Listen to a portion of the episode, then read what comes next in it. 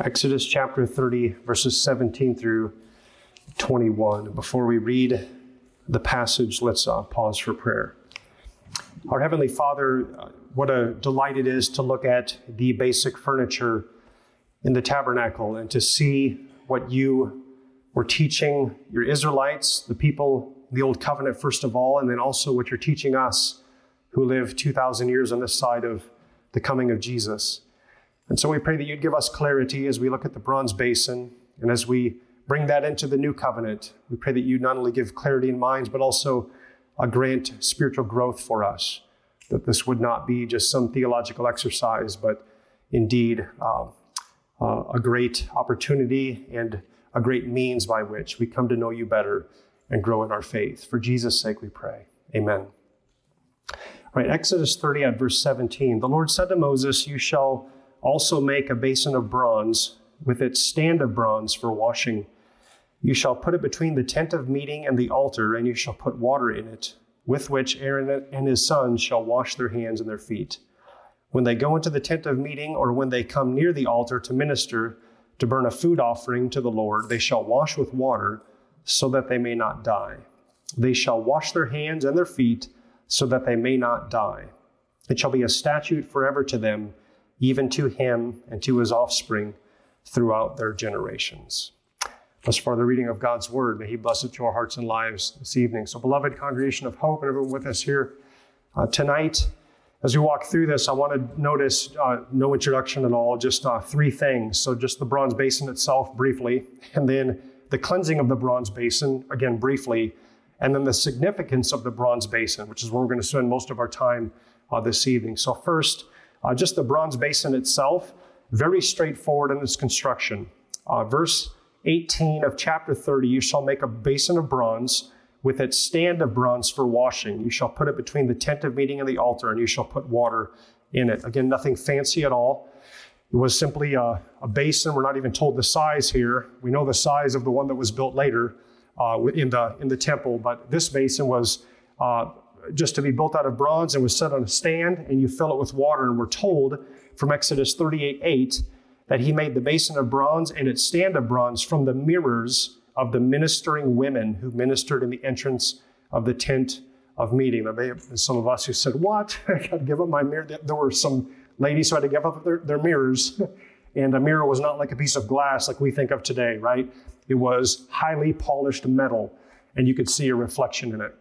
And so this basin was made largely of those uh, mirrors uh, which belonged to the ministering uh, women. Uh, so that's just the basin. Was set between the tabernacle and the altar uh, of sacrifice. And so after you would offer a sacrifice, you'd walk in, you'd hit the altar first. Then if you kept going straight, you walk by the basin. If you kept going straight in, you would end up at the front door to the holy place.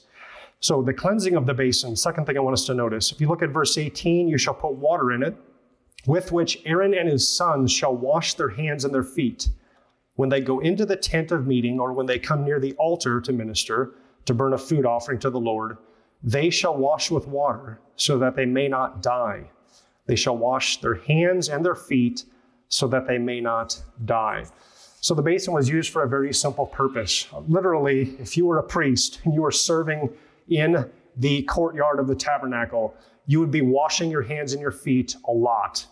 You go to the altar, you offer a sacrifice, you wash your hands and feet. Remember, you're in the wilderness. There's a lot of dust, there's a lot of dirt. You're dirty a lot. Also, you're offering sacrifices, so your hands are getting bloody and dirty. You're separating entrails out, you're separating different portions of animals out. You're putting some on the altar, you're throwing blood on the side of it, and on the horns of the altar, you're taking other stuff outside the camp. It's a bloody work. It's a lot of work. And so they are called to wash before they go to the altar and then wash before you go into the tent of meeting. A lot of washing was happening. This is not a matter of housekeeping as though the Lord is saying, Hey, I don't want any dust in my house. Again, they're in the wilderness. And it's not like they had an airtight uh, enclosure like we build now. We have passive houses where you can build them almost completely airtight, but you have to force air into them. That's not the tabernacle. We've got some curtains, and we've got probably a lot of wind that's blowing, and this is not a matter of housekeeping. This is God teaching his people what? You need to be cleansed. You need to be cleansed, or what happens? you die. Twice over, we're told, if they don't pull this off, if they don't cleanse correctly, they will just die.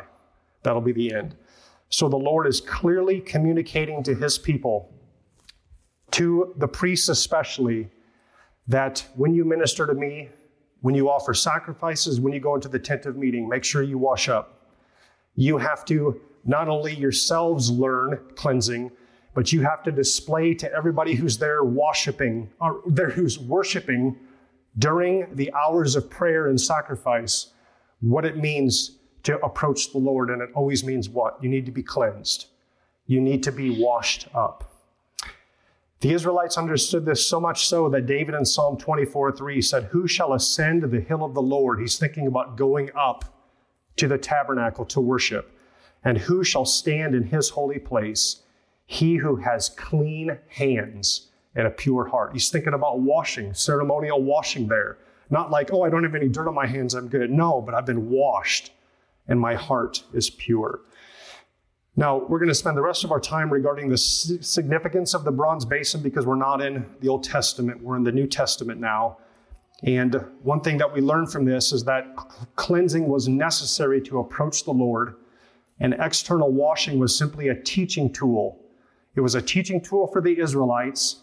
It's instructive for us. If you're going to approach the Lord, you need to be cleansed. Now, what is interesting is when you turn over to the New Testament, the language of cleansing is so often applied to the moment of our conversion or the moment we're saved. So think Titus 3:5, God saved us by what? The washing of regeneration. There's the language of cleansing applied to our salvation so that at the moment we're saved, we're cleansed, we're sanctified, we're set apart.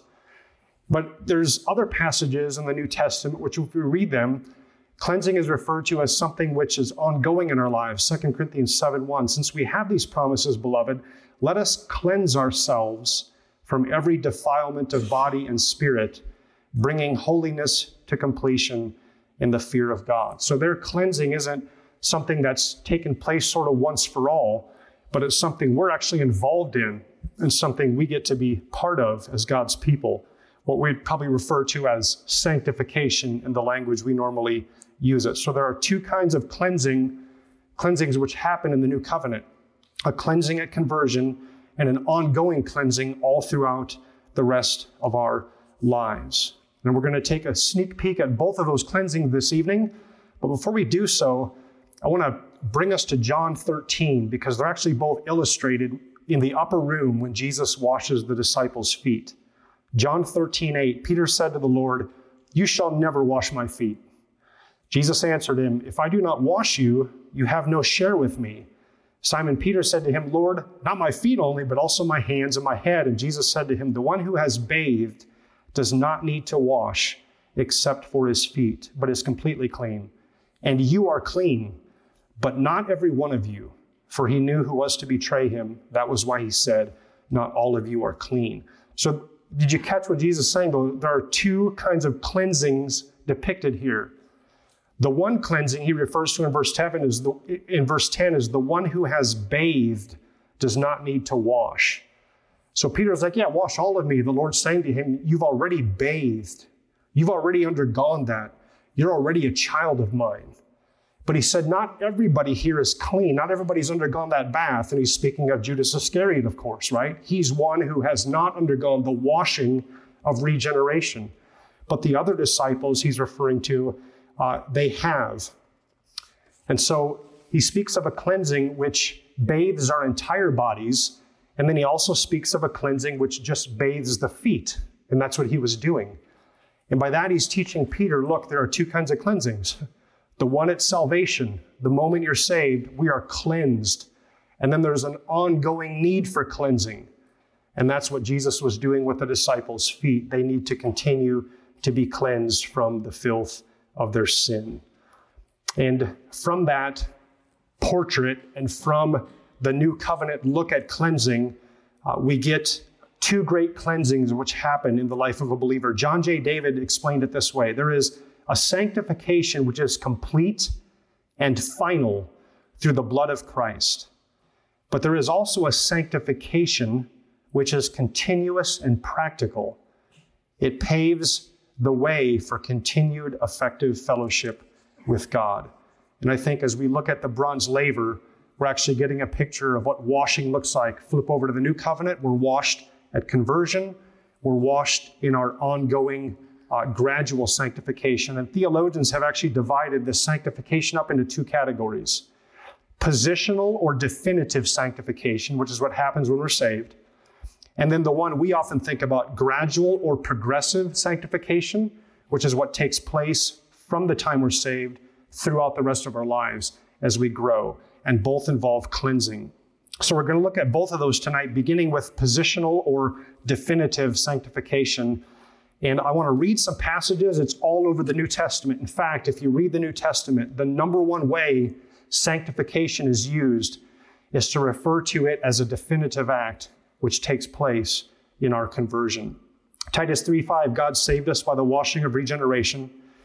1 Corinthians 6, 9 through 11, do not be deceived, neither the sexually immoral, nor idolaters, nor adulterers, nor men who practice homosexuality, nor thieves, nor the greedy, nor drunkards, nor revilers, nor swindlers will inherit the kingdom of God, and such were some of you, but you were washed, you were sanctified, you were justified in the name of our Lord Jesus Christ. It sounds like he's got this all backwards, unless at conversion we are washed of our sins, like washing of regeneration, and we are sanctified, meaning we are set apart into a different world and we are justified. And that's exactly what the Apostle Paul is saying.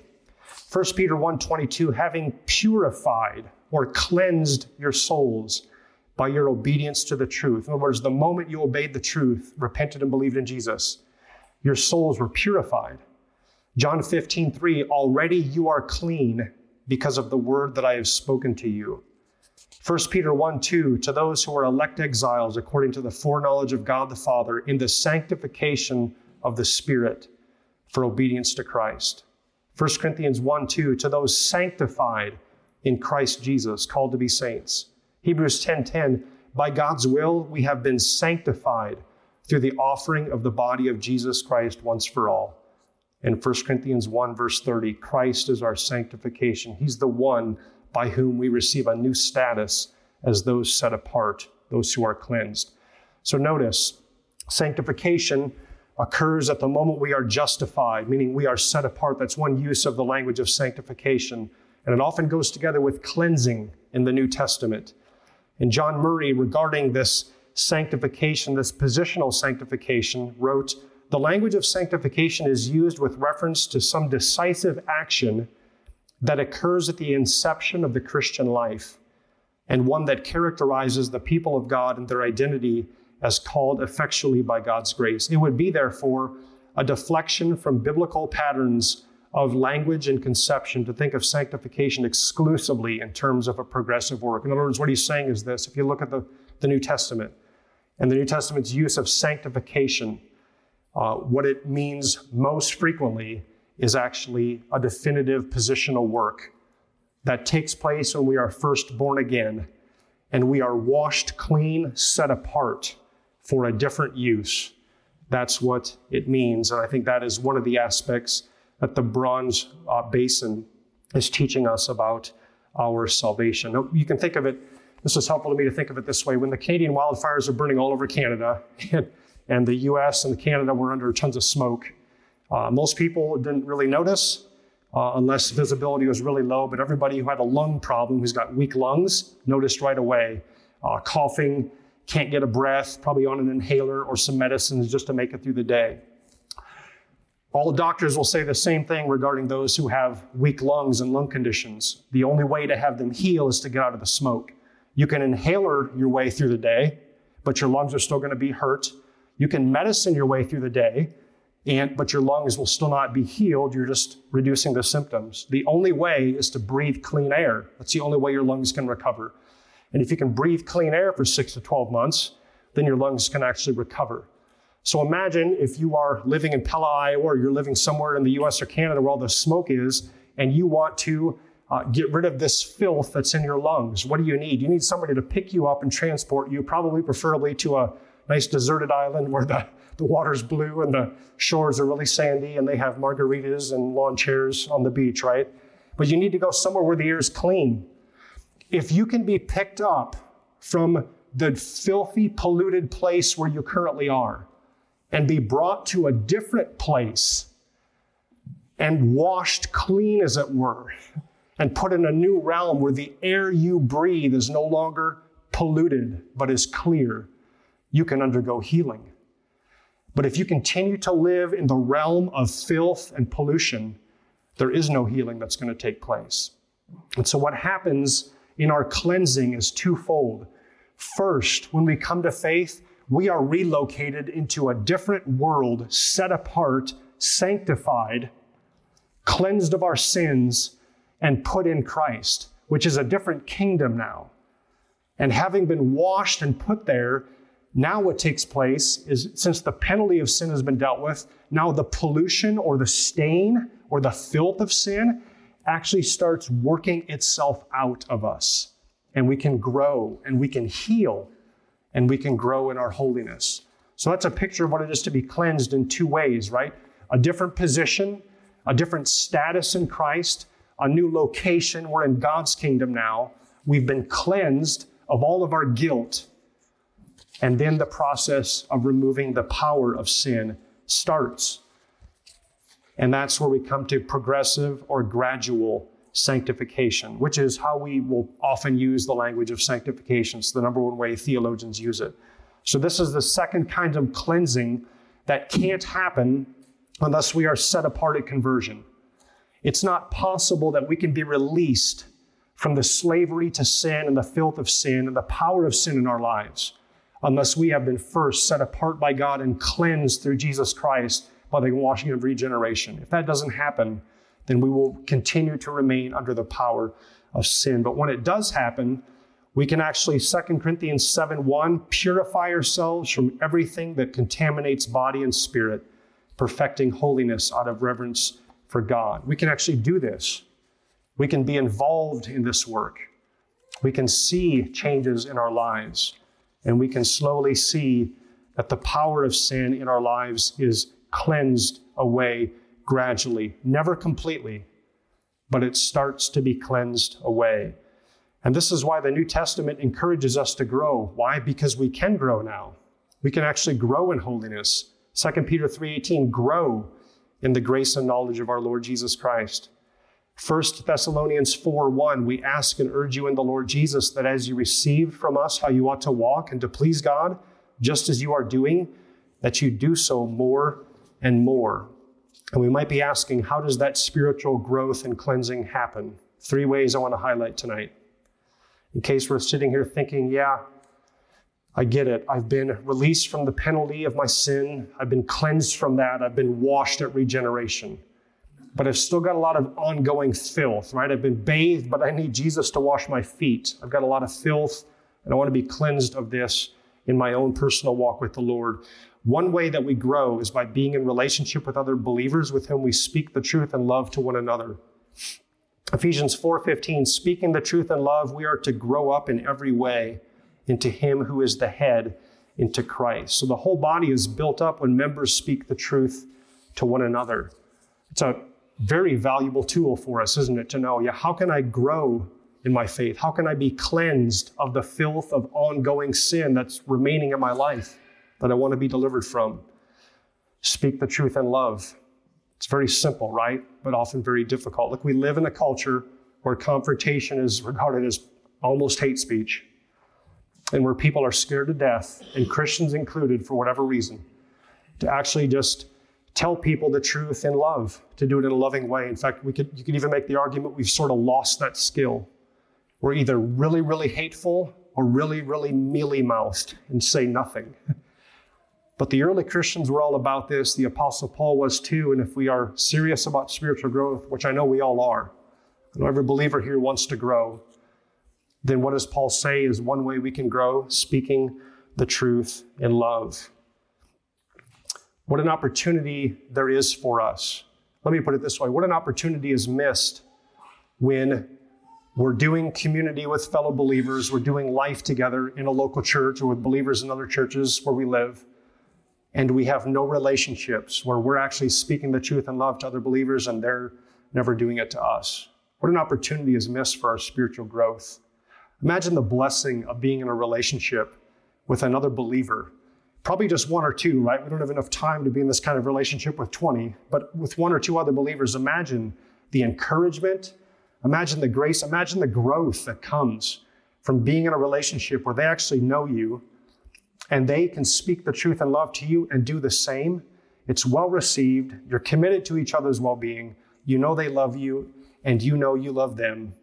Oh, it's such a blessing, beloved. Such a means for our cleansing to slowly get rid of the filth of sin that continues to spot and to stain us. Another method or another means by which we undergo cleansing from the filth of sin is prayer. Colossians 1 9. We have not ceased to pray for you, asking that you may be filled with the knowledge of his will in all spiritual wisdom and understanding, so as to walk in a manner worthy of the Lord, fully pleasing to him, bearing fruit in every good work and increasing in the knowledge of God. What is Paul praying for? What is Paul doing? He's praying for these things. Isn't that fascinating? Paul's praying that others would grow in their knowledge of God, that they would bear fruit in every good work, that they would do what's fully pleasing to the Lord by walking in a manner worthy of Him. He's praying that for other people. And we can make the argument these, these are prayers we should be praying for ourselves and other people, right? Prayer is a huge part of our spiritual growth. In fact, we could go this far, I think, just to say that if we don't get on our knees ever and cry out to God for grace, for cleansing, to, to cleanse us on the inside, right? Like David prays in Psalm 51, that we can expect that we might not grow much, maybe not at all, because the Lord's the one working this in us. He's the one giving us the desire, even as we're involved in cleansing, we're involved in our sanctification, right? But it's the Lord who's doing this work. And so prayer is a vital part of it. And then the third thing I wanted to highlight is by encountering the Word of God, that's how we grow. How can we grow? In progressive sanctification. Uh, we can be in close relationships with other believers, speaking the truth in love. We can pray and we can encounter the word of God. Ephesians 5:26, Christ loved the church and gave himself up for her that he might sanctify her, having cleansed her by the washing of water with the word. There again, sanctification and cleansing are right next to each other, and the word is the tool that is used by the Lord to make his bride spotless, to set her apart, and to cleanse her. It's the word that's used. And then John 17, 17, sanctify them in the truth. Your word is truth. If we plan to grow, if we want to grow, again, which I know we do, then one of the very valuable means to growing is by coming into contact with the Word of God regularly. Personal devotions, family devotions, weekly public worship, podcasts, sermons online. We are literally drowning in resources which can help bring the Word of God into our realm and into our lives. So if we would like to grow, we've got to use the Word. And let me, let me just ask this before we move on. Do you have an individual or two in your life that knows what's going on in your life and that is willing to speak the truth and love to you and you to them? Do you have such an individual or two? Do you have any Christian fellowship that goes deeper than the weather, the schedule, or various activities that you might be doing together? Again, this is probably not going to be with a lot of people. We're not infinite. We don't have a ton of time. But if it's if it's not with anybody, then we are really missing an opportunity to grow. What does our prayer life look like? Notice if you're like me, you've got to distinguish here because I can often fall into this trap. Not how much do you know about prayer, not do we know we need to do it, but do we pray? And do we ask God to grow us? I was years ago just uh, confronted with this reality that I had to grow a lot and I have not asked for God to grow me. I've not even done the simple work of saying, Lord, I have to grow in this area. Please grant me growth on a consistent basis. It was hit or miss. Are we even praying? And beloved, what's our Bible intake?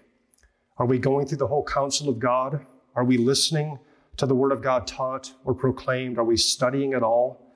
Because as we do, the Holy Spirit uses it to grow us and to cleanse from us the filth of sin that yet clings to us. So, what does the bronze laver teach us? Two things. We need to be cleansed completely of the penalty and guilt of our sin, having it washed away by the blood of Jesus and regeneration. We also need to be cleansed from the power and corruption of sin so that we grow in faith and obedience and good works and love for God and for our neighbor. As believers, you have been cleansed already, the first one, capital C. You've been washed clean through regeneration that has happened. And now we have the encouraging work of being able to go after the filth of sin that yet clings to us and cleansing that off. Now, if there's anybody here who is not saved, or we know somebody who is not saved, if you've not been cleansed by the blood of Jesus, then you're filthy in your sin, and you should know that heaven is a place for the pure. Heaven is a place where perfect purity is the only entrance card in. You need it. And if you don't have perfect purity, and full cleansing, the holiness without which you won't see the Lord. There is no entrance into heaven. And if you've not been cleansed from your sin through the blood of Jesus Christ, then you are filthy in it. And there's only one place you'll ever make entrance into, and that's hell. It's full of filthy sinners who've never been cleansed. So I urge you to think about this. I urge you to be reconciled to God, to trust in Jesus and cling to Him and be cleansed of the penalty of your sin. Be cleansed of it, have it washed away through his blood, and you will be clean, and your entrance into heaven will be secure. And then you will start the lifelong process of growing, even being delivered out of even the power of your sin. Let me just mention this by way of conclusion. In Shakespeare's play Macbeth, uh, King Duncan stands in between Macbeth and the throne, and Lady Macbeth is probably just as power hungry as her husband and she had schemed, how can we kill King Duncan so my husband can reign on the throne? Eventually, they pulled it off. She was an accomplice in it with her husband. And right after they killed King Duncan, she said, A little water clears us of this deed. In other words, we can easily cleanse this out of our lives, this murder. Just a few scenes later, she says, Outspot. And will these hands never be clean? And all the perfumes of Arabia will not sweeten this little hand. What was going on? She was haunted by guilt. She felt filthy on account of her sin, and she couldn't get the spots out. She couldn't get the dirt out. I want this filth to be removed from me. It doesn't matter how many times she would have washed her hands or done anything. That guilt and that filth stuck, and it remained. And the bronze laver tells us there is a way to be cleansed, and it's in Jesus. There's a way to have all of our guilt washed away. It's in Christ. There's a way to have the penalty for our sins washed away and our consciences cleared, cleansed, and it's through the blood of Jesus Christ. And when that takes place, the second thing that happens is glorious and delightful too. Slowly, we are delivered and cleansed from the power of sin. And that's a great encouragement for all of us who hate our sin. And as believers, we all do. We want to be delivered from all of it. We want to be cleansed of it. Praise God that He does that work as well in us. Let's pray.